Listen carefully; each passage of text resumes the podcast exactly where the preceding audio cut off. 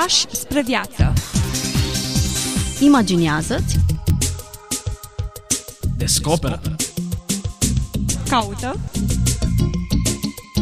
Trăiește. trăiește. Trăiește Fi liber. Pași spre viață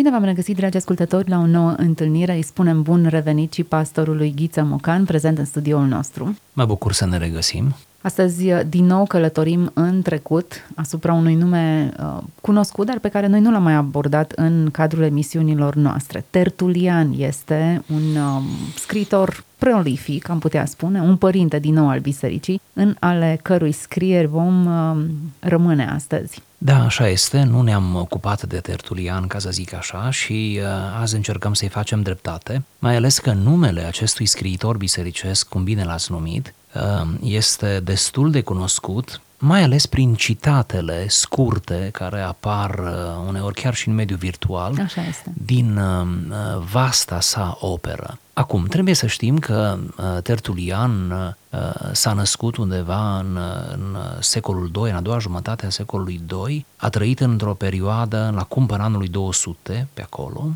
200 și ceva a devenit deja influent și a trăit într-o perioadă de persecuție a bisericii, într-o perioadă instabilă, în perioada aceea când creștinismul își afla drumul prin istorie în condiții grele, când se vărsa încă uh, mult sânge de martir, de aceea de la el ne-au rămas uh, expresii precum sângele martirilor este sămânță de creștini. Adică pe cum veți continua să ne persecutați, pe cum uh, martirajul răsări. vor răsări mai mulți uh, creștini uh, în toate părțile Imperiului. De asemenea, de la el ne-a rămas și o altă vorbă care spune ce are Atena cu Ierusalimul vrând prin aceasta să spună într-un mod probabil ușor radical că nu este nicio legătură între filozofia greacă și Creștinism. revelația creștină, Mhm. care vine pe un filon ebraic, spunea el, evreiesc și nu un filon grecesc. Din punct de vedere biografic, sunt uh, uh, elemente în viața lui Tertulian, uh, poate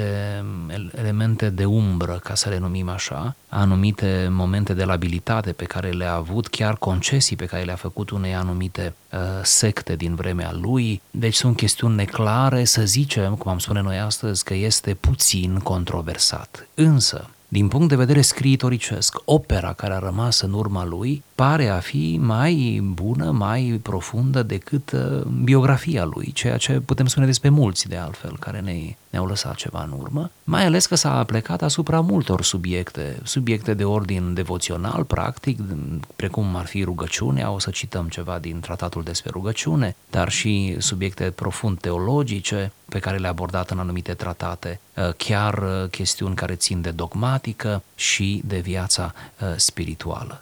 Noi am selectat pentru această întâlnire cu ascultătorii câteva citate, sper să le putem uh, parcurge măcar. Ele cumva vorbesc de la sine și primul care l-am uh, ales, pe care l-aș propune, ar fi uh, despre cunoașterea lui Dumnezeu din tratatul Apologeticul.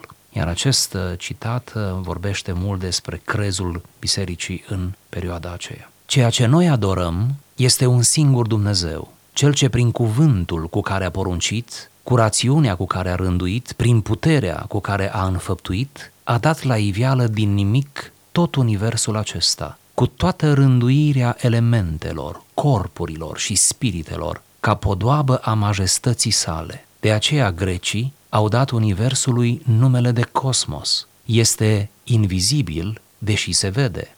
Nu se poate pipăi, deși e prezent prin bunătatea sa. Este de neînțeles, deși se poate concepe prin simțurile omenești. De aceea este atât de adevărat și atât de mare. Celelalte lucruri care se pot vedea, pipăi, prețui, sunt mai mici și decât ochii cu care sunt văzute, și decât mâinile cu care sunt atinse, și decât simțurile cu care sunt descoperite. Dar ceea ce este imens este cunoscut numai sieși. Ceea ce face să-L înțelegem pe Dumnezeu este neputința de a-L înțelege. Astfel, puterea măririi sale face ca pentru oameni El să fie totodată cunoscut și necunoscut. Și aici stă toată rătăcirea celor ce nu voiesc să recunoască pe acela pe care nu s-ar putea să nu-l cunoască. Ne oprim aici cu lectura. Da, adevărul dense puse cap la cap, încercând să ne surprindă prin contradicția pe care o creează.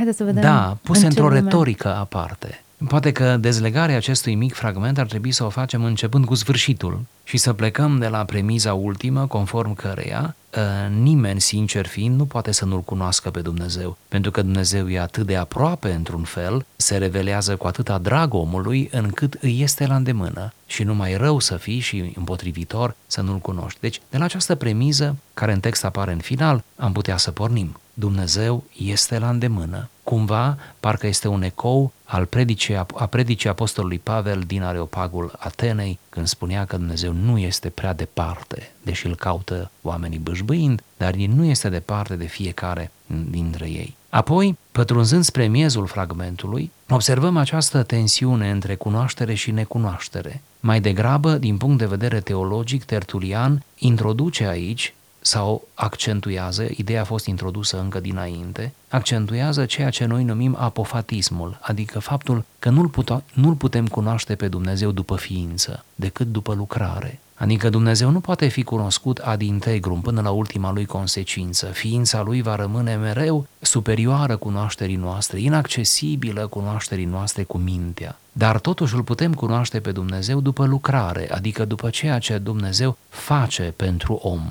iar lucrarea lui începe cu creația și continuă cu întreaga istorie umană sau îl putem cunoaște după economie, cum se va spune mai târziu. Deci, cumva aici avem un Dumnezeu inaccesibil, subliniem după ființă, dar accesibil după iubire. Iar Tertulian, scriind acest tratat de apărare, de apologetică, adresând acest tratat necreștinilor din vremea aceea, încearcă să le spună că Dumnezeu este la îndemână, dar nu poate fi pipăit totuși cu mâna, nu poate fi atins, nu poate fi văzut cu ochii aceștia, dar El este la îndemână. E o pledoarie corectă despre Dumnezeu. Contradicția aceasta e explicabilă și o trăim fiecare dintre noi. Sigur. Pe de altă parte, pentru cel care se întâlnește cu Dumnezeu, în măsura în care poate să, să spună lucrul acesta, va recunoaște faptul că revelația este și în același timp e limitată. Cunoaște, dar încă e în căutare. A pipăit ceva, dar acel ceva e mic din tot ceea ce ar putea să fie. Bun, um, invitația e să mergem puțin prin Geneza, să vedem exact cum s-au alcătuit toate. Invitația este să ieșim dincolo de universul nostru palpabil și să mergem înspre afară, înspre exterior, ca să descoperi că există ceva mai mult decât ai reușit să cunoști până acum, dar Așa este. acel ceva poate fi perceput într-o anumită măsură. Așa este. Tertulian prezintă creația sau actul creațional ca fiind dovada primă a lui Dumnezeu de iubire și de apropiere de oameni. Și spune că în creație îl vedem în primul rând pe Dumnezeu, în creație. De asemenea, în același tratat mai există un fragment care l-aș recomanda, l-aș citi. Ca să putem dobândi o cunoștință mai adâncă despre el, despre rânduiala și voința lui, ne-a pus la îndemână Scriptura pentru a face cercetări despre Dumnezeu și cercetând să-L descoperim și descoperindu-L să credem în El și crezând să-i slujim Lui căci de la început, din timp în timp, el a trimis bărbați de seamă prin dreptatea și curăția lor sufletească pentru a-L cunoaște pe Dumnezeu și a-L arăta lumii plin de inspirație divină, care să dea vestire că este un singur Dumnezeu care a creat toate, care a înfăptuit pe om din pământ, care a dat semne de atotputernicia judecății sale prin potop, prin foc, care a statornicit reguli vrednice de el, pe care voi nu le recunoașteți sau le lăsați în părăsire, iar cei ce le păzesc, iar celor ce le păzesc le-a hotărât răsplată, ca unul care la sfârșitul lumii, când toți morții dintr-un început se vor fi sculat din mormânt și își vor lua fiecare întruparea sa pământească, să dea seamă de faptele săvârșite. El va avea atunci să judece pe toți, dând celor drept credincioși viață veșnică, iar celor necredincioși foc fără de sfârșit. De aceste lucruri și noi am râs o vreme. Am fost, deci, și noi dintre ai voștri. Creștinii nu se nasc, se fac. Și cred că va trebui să interpretăm acest text punând de la ultima propoziție. Din nou. E interesant cum își construiește discursul, punând uh, în final propoziția sau fraza cheie. în care trebuie lecturat întreg textul. Da, și cheia e aceasta, creștinii nu se nasc, ci se fac. Sau, cum auzim mai nou, ucenicii nu se nasc, nasc ci se fac. Liderii, iarăși, nu se nasc, se fac, mai știu eu. Uh, cumva, iată de unde ne vin aceste, aceste afirmații încărcate de forță și de înțelepciune. În această uh, frumoasă secvență, Tertulian, de fapt, dorește să uh, arate că, pe lângă cartea aceasta a lumii, numită creație, Dumnezeu vorbește mai amănunțit, mai aplicat despre sine în scriptură. Și aici Tertulian de fapt dorește să așeze la baza experienței creștine textul biblic, Sfânta Scriptură, Biblia, care oricât de plictisitoare ar putea fi pe alocuri sau pentru unii, ea rămâne singura sursă credibilă de informarea noastră despre Dumnezeu, despre natura lui Dumnezeu și despre planurile lui cu noi. Deci, această valorizare a Scripturii se face încă din secolul II, după cum vedem începutul secolului III și uh, uh, cu bucurie afirmăm că fiecare generație de credincioși de-a lungul multor secole au îndrăgit Scriptura, au ținut-o la piept, au privit-o, au sărutat-o chiar, mai ales atunci când nu o puteau citi. Pentru că gesturile acestea de tandrețe față de cartea însăși, de obiectul numit Sfânta Scriptură, noi trebuie să le citim într-o manieră profundă, nu într-una copilărească și ridicolă. Să știm că secole la rând, multe secole, creștinii doar au sărutat-o și au reținut din ea cât li s-a spus la biserică, pentru că nu știau să o citească. Și au strâns-o la piept și au sărutat-o și au ținut-o în casă la loc de cinste. Au atins-o cu reverență, cu acea reverență a omului care nu știe să citească în ea. Ei bine, faptul că noi acum avem acces la Scriptură prin lectura ei și o putem citi pe atâtea suporturi până la urmă, faptul acesta este ceva cu totul nou. Îndrăznesc să afirm, dar nu mi-o luați în nume de rău, nici descurajant, dar îndrăznesc să afirm că încă această vreme își trăiește adolescența această vreme a cititului, a accesului prin lectură, mă refer. Încă nu ne putem pronunța cât de bine va fi sau cât de bine va face creștinismului. Deocamdată ce putem să vedem, dar nu ne putem pronunța, mai trebuie să lăsăm să treacă câteva generații și alții se vor pronunța, dar parcă intuim ceva ce ne, ne întristează. Parcă intuim că accesul atât de facil la Scriptură face deservicii serioase Scripturii și vieții spirituale însăși. Poate accesul nu, ci atitudinea noastră vis-a-vis de ușurința cu care putem să accesăm lucrurile da. acestea. Sau suntem, efectul acestei ușurințe. Suntem tentați să disprețuim ceea ce avem, să ne socotim chiar cadourile și lucrurile mari pe care le avem. Da. În schimb, punem preț pe toate cele pe care nu le avem sau luptăm să ajungem la ele. M-am gândit și la faptul că Dumnezeu este accesibil, se descoperă, dar se descoperă doar celor care îl caută. Poate tocmai pentru că știe natura aceasta noastră, năzuroasă, care apreciază doar ceea ce nu are sau obține cu greu. În da. timp ce îl cauți, nu neapărat că ar vrea să ne vadă chinuindu-ne, de ce nu se descoperă ostentativ așa de clar îl vezi aici la masă și poți să vorbești cu el, ci se descoperă în momente cheie prin iată, sfinți bărbați, cum spune textul acesta, cu curăția lor sufletească, îl revelează pe Dumnezeu prin elementele, corpurile cerești pe care le-a alcătuit și le-a plasat în jurul nostru. Informația nu e neapărat criptată, dar te invită să cauți tocmai ca să prețuiești așa de mult revelația pe care o obții. Ea nu e neapărat rezultatul efortului omenesc de a-L găsi pe Dumnezeu, ci contribuția noastră infimă nu face altceva decât să ne mențină și să ne suscite interesul mai mult, să aprindă flacăra aceea căutării. E bine, ce ne spune uh, Tertulian, care, din câte știu eu, devine creștin la o vârstă matură, nu s-a născut creștin, poate de aceea și are sens ultimele afirmații pe care le face. Am râs și eu de lucrurile astea, le-am nesocotit, am fost și eu unul dintre ei voștri, se identifică clar cu cei cărora le adresează aceste cuvinte, dar acum fac parte din altă categorie, pentru că m-am uitat în jurul meu și am văzut prin natură Dumnezeu da. se descoperă. Am lecturat Scriptura și am văzut în istorie, prin profeți și prin bărbați în care cu dreptate și curăția sufletească l-au cunoscut pe Dumnezeu și l-au prezentat mai departe. Și aici e vorba de autorii umane ai Scripturii. Exact. Da plasează verigă cu verigă, de parcă ar fi într-o discuție cu, cine să-l punem, Stephen Hawking sau cineva Exact, foarte bună comparație. Într-o discuție de genul ăsta, de ce nu cu Darwin ce, ulterior, da. dar într-o discuție... Ce actual, nu? Exact. E, e apologetul. Și plasează verigă după verigă, își justifică, uită-te de ce cred, uită-te de ce revelația este credibilă. Și are logică, nu? Și e coerentă credința mea. Ce scurt e timpul, din nou remarc aceeași, uh, aceeași senzație. Faptul că se comprimă secolele și că suntem aproape contemporani unii cu ceilalți, că revelația creștină nu a progresat, nici n-a regresat, rămâne aceeași, unică, dată odată pentru totdeauna sfinților, că o poți percepe în măsura în care te lași descoperi de ea și ești în căutarea ei. Sigur, e precum adevărul. E mereu acolo. Iată, această discuție cu Tertulian ne invită să descoperim care sunt argumentele pentru care îl căutăm și credem în Dumnezeu. Da, și această discuție valorizează din nou apologetica, nu? Până la urmă, o știință, o ramură a teologiei de care avem tot mai multă nevoie în epoca aceasta confuză în care trăim. Dar să nu ne oprim doar la apologetica lui Tertulian. Acesta ne-a lăsat moștenire, cum spuneam la început, a fost prolific și a scris mult într-o epocă în care nu se scria așa cum se scria Nici acum. nu prea se citea. Exact. Oare pe ce suporturi o fi scris? Cum arătau papirusurile lui? Cu siguranță nu avea o mașină de scris, nici o tiparniță. Așadar, interesant cum ne-a lăsat această moștenire. Ne îndreptăm înspre rugăciune.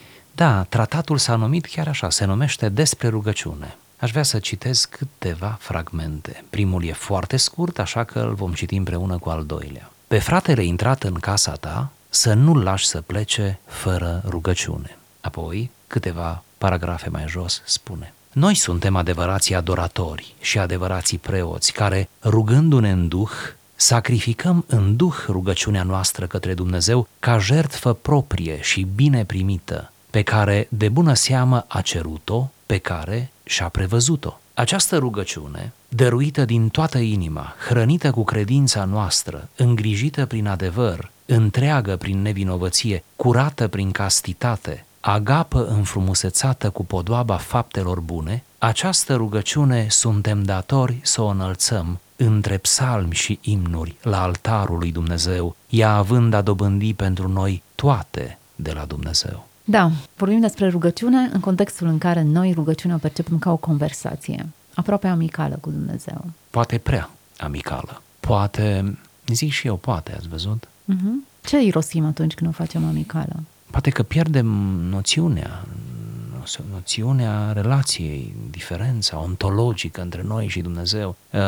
Iată, ne face bine să observăm și o altă perspectivă asupra rugăciunii. Tertulian vedea rugăciunea ca o jertfă exact. pe care o aduci, iar jertfa, aducerea unei jertfe, chiar dacă ne gândim doar la Vechiul Testament, nu? El aici se compară cu uh, jertfitorii la idoli, mă rog, cu lumea păgână de atunci. Dar gândindu-ne noi la Vechiul Testament, care ne este mai accesibil, preotul care aducea jertfa o făcea în deplină seriozitate și conformitate, nu? Și o concentrare exclusivă pe actul sacrificial. Ei bine, Tertulian spune că atitudinea pe care o are un preot în momentul în care jertfește lui Dumnezeu, sau chiar pe care aveau preoții păgâni când jertfeau cu atâta seriozitate zeului, aceeași atitudine, doar că orientată uh, spre adevăratul Dumnezeu, o are rugătorul sau orantul, se mai numește, orant sau rugător. Asta orant vine pe filieră latină. Deci, uh, în momentul în care ne rugăm, jertfim jertfim și rugăciunea este o jertfă care, iată, trebuie rostită, adusă cu foarte multă seriozitate, cu foarte multă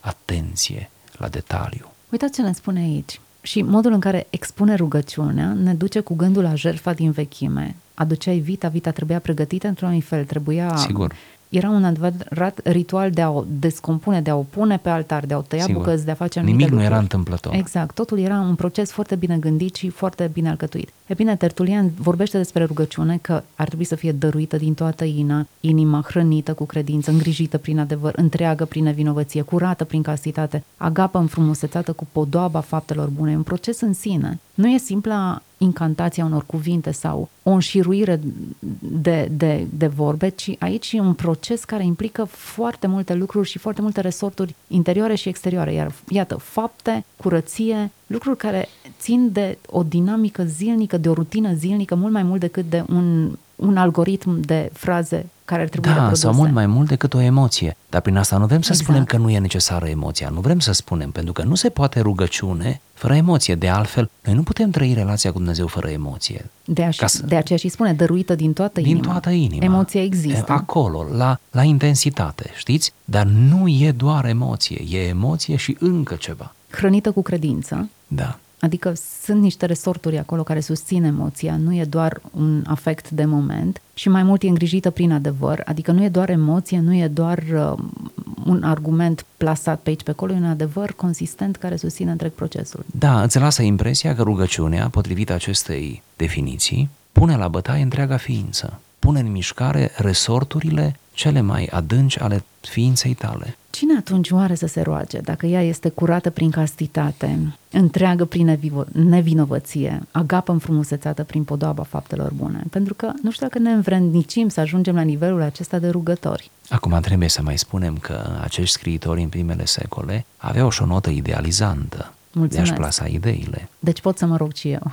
Da, deci uh, era, era un obicei al epocii și mi îmi place obiceiul acesta, adică cred că uneori trebuie să spunem lucruri mai mari decât noi, pentru că altfel le prea facem de ale noastre pe toate, le prea coborâm în prozaicul și în concretul vieții. Deci, uh, cred că și Tertulian, ca și alții, au folosit imagini uneori mai înalte decât ei înșiși, da? tocmai pentru a ne da o perspectivă spre care să țintim. Mă frapează din rugăciunile pe care le avem înscrise ale Mântuitorului, tonul foarte cum l-aș putea descrie, natural. De exemplu, la mormântul lui Lazar, rugăciunea e paradoxală. Vorbește cu tatăl și îi spune că această vorbire e oarecum demonstrativă, de dragul celorlalți. Nu că neapărat ar trebui să-ți cer eu, tată, lucrul ăsta, dar o fac să înțeleagă și ei da cu cine vorbim. Mă uimește naturalețea discuției, a conversației. Nu e familiaritatea de care vorbeam noi mai devreme, ci cred că aici e um, rugăciunea hrănită cu credința noastră, autenticitate, faptul că știu că vorbesc cu cineva care chiar ascultă cuvânt cu cuvânt ceea ce eu spun și urmărește firul discuției. Ne invită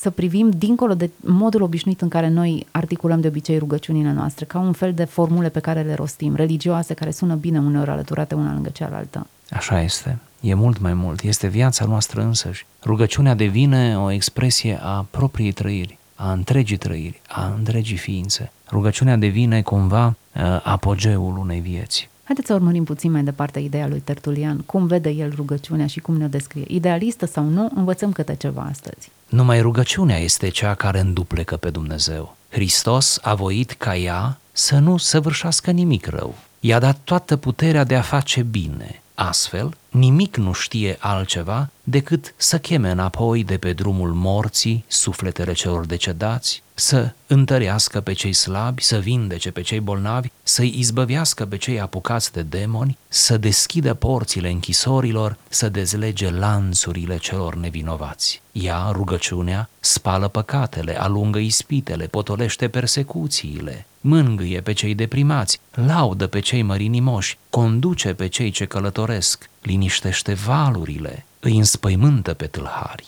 hrănește pe cei săraci, îndrumă pe cei bogați, ridică pe cei căzuți, sprijină pe cei ce se poticnesc, îi susține pe cei în picioare. Rugăciunea este fortăreața credinței, arma noastră de atac și de apărare împotriva dușmanului care ne pândește pretutindeni. De aceea, să nu fim niciodată neînarmați, să nu uităm paza de zi și straja de noapte, să păzim sub armele rugăciunii steagul împăratului nostru, să așteptăm rugându-ne trâmbița îngerului. Se roagă toți îngerii, se roagă toată creatura, se roagă turmele și fiarele și își pleacă genunchii când ies din staule și din peșteri privesc cu fața neliniștită spre cer, tremurându-le răsuflarea după obiceiul lor și păsările, când se trezesc dimineața, se înalță spre cer și în loc de mâini întind aripile în cruce și spun ceva ce pare a rugăciune. Ce se poate spune mai mult despre foloasele rugăciunii? S-a rugat chiar Domnul, căruia în vecii vecilor îi sunt mărirea și puterea. Deci avem aici poezie, ceva mai mult decât uh, o simplă analiză a rugăciunii. Interesant cum poezia conferă totuși putere rugăciunii. Așa este. Iată aici o progresie. Iată cum, încercând să-i lămurească pe cititori să se roage, să-i determine să se roage, aici este din nou o exhortație, un îndemn, um, începe de la animale, cum animalele se roagă, cum păsările se roagă. Îmi place imaginea uh, aripilor în formă de cruce, privind dinspre cer care pare a fi o rugăciune și cum, uitați argumentul suprem, nu? Apogeul. Până și Domnul se roagă. Adică Isus s-a rugat potrivit Evangheliilor. Păi vrea să spună Tertulian, omule, creștinule, dacă până și Domnul se roagă, cum să nu se roage omul? Omul care are nevoie de rugăciune, dacă până și Domnul s-a rugat. Și vedeți, argumentul că Isus s-a rugat nu este plasat la început, ci este pus în această retorică, nu? În acest suspans. După ce se arată că întreaga creație în felul ei se roagă, se roagă și Domnul. Și cumva aici este parcă un semnal de alarmă, parcă este o ironie conform căreia tot se roagă și Domnul se roagă, omul mai puțin. Interesant. De ce nu se roagă omul? Dacă rugăciunea are puterile acestea, spală păcatele, alungă ispitele, potolește persecuție, mângă, mângâie pe cei deprimați, laudă pe cei măriminoși, mărinimoși, conduce pe cei care călătoresc, liniștește valurile, înspăimântă pe tâlhari, hrănește pe cei săraci, îndrumă pe cei bogați, ridică pe cei căzuți, sprijină pe cei ce se poticnesc. Lista e mult mai multă, mult mai lungă și în mod intenționat o aglomerează cu atât de multe lucruri tocmai ca să deschidă spectrul. În cazul în care e clar că așa este rugăciunea, totuși, de ce ne rugăm atât de puțin? Aș spune din cauza că rugăciunea nu este un reflex. Facem cu prioritate lucrurile care ne sunt în instinct, în reflex. Rugăciunea nefiind un reflex, pentru că am pierdut reflexul rugăciunii al comuniunii cu Dumnezeu odată cu căderea protopărinților noștri. Pentru rugăciune trebuie voință, trebuie muncă, trebuie impunere, trebuie program, ritm. Ori când auzim de toate acestea, nu ne mai trebuie. Sau asta este reflexul nostru, nu ne mai trebuie. Pentru că nu vine de la sine, de aceea nu ne rugăm. Pentru că dacă ar veni de la sine, am face-o. Dar nu vine de la sine. Ca să lărgim spectrul, vom spune că nimic din cele spirituale, nimic din cele din lumea lui Dumnezeu, nu vin de la sine. Ar trebui să ne trezim în sfârșit din somn și să ne gândim foarte clar că viața spirituală necesită o permanentă luptă și o permanentă strădanie sau, cum spune limba românească veche, o permanentă nevoință, adică silință. Silință nu înseamnă să ne facem viața amară, nu înseamnă să nu ne mai placă, să ne împovărăm într-un mod copilăresc. O, nu, dragii mei, ci înseamnă doar să nu ne pierdem în nicio zi a vieții noastre cumpătul uh, și mintea și uh, starea de spirit Uh, astfel încât să nu ne mai putem ruga, să nu mai putem lectura, să nu mai putem avea momente de meditație, de părtășie, chiar frățească, chiar comunitară, uh, cumva să căutăm toate acestea, făcându-ne program, impunându-ne, tăindu-ne ori din altă parte și atunci în sfârșit ne vom ruga. Vedeți, cu toate că noi știm din proprie experiență cât de benefică e rugăciunea, totuși cât de precar și de sporadic ne rugăm. Din cauza că suntem prea copleșiți de uh, ale vieții, de ale pământului. Și prin asta nu, nu vreau să spun neapărat imoralitate, nu vreau să spun. Pentru că noi putem să cădem din credință fără să fim imorali. Putem să rămânem împlinitori decalogului, să fim în grafic, dar uh, să cădem pur și simplu răcindu-ne în relație cu Dumnezeu, nemai rugându-ne consistent, nemai citind, nemai conectându-ne la, la ceilalți din comunitate. Tertulian asociază rugăciunea cu conceptul de luptă, fortăreața credinței, armă de atac, de apărare și de atac și de apărare în același timp. Așa este, așa este. Deci e mai mult decât un simplu moment uh, de extaz, de plăcere. Vedeți, cele mai grele rugăciuni individuale sunt acelea de acasă, sunt acelea de peste săptămână. Uitați-vă cu câtă ușurință ne rugăm uneori când ne adunăm împreună în comunitățile noastre, nu? Și ce momente bune avem și nu trebuie să ne simțim vinovați, pentru că acolo e mult mai ușor. În anumite comunități. Da, în anumite. Sperăm că se întâmplă frecvent.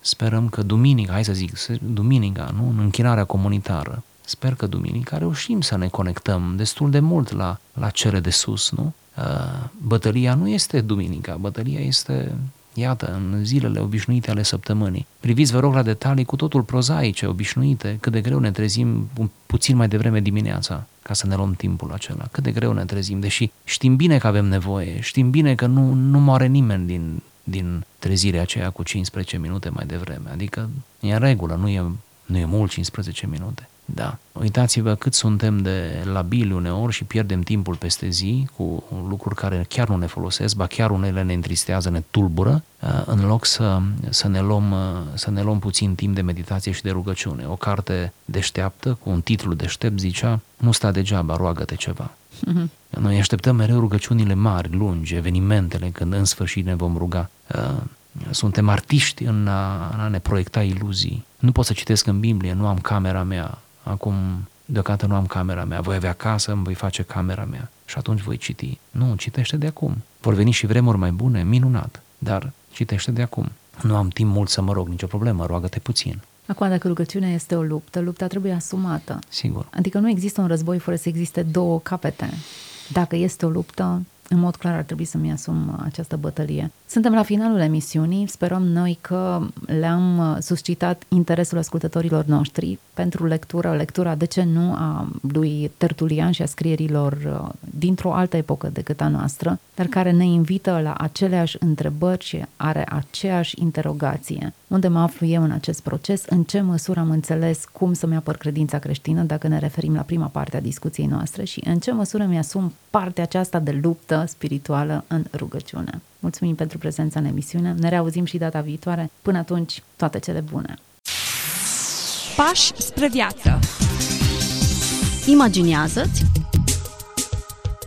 Descoperă. Caută. Trăiește. trăiește. Trăiește. Fii liber. Pași spre viață.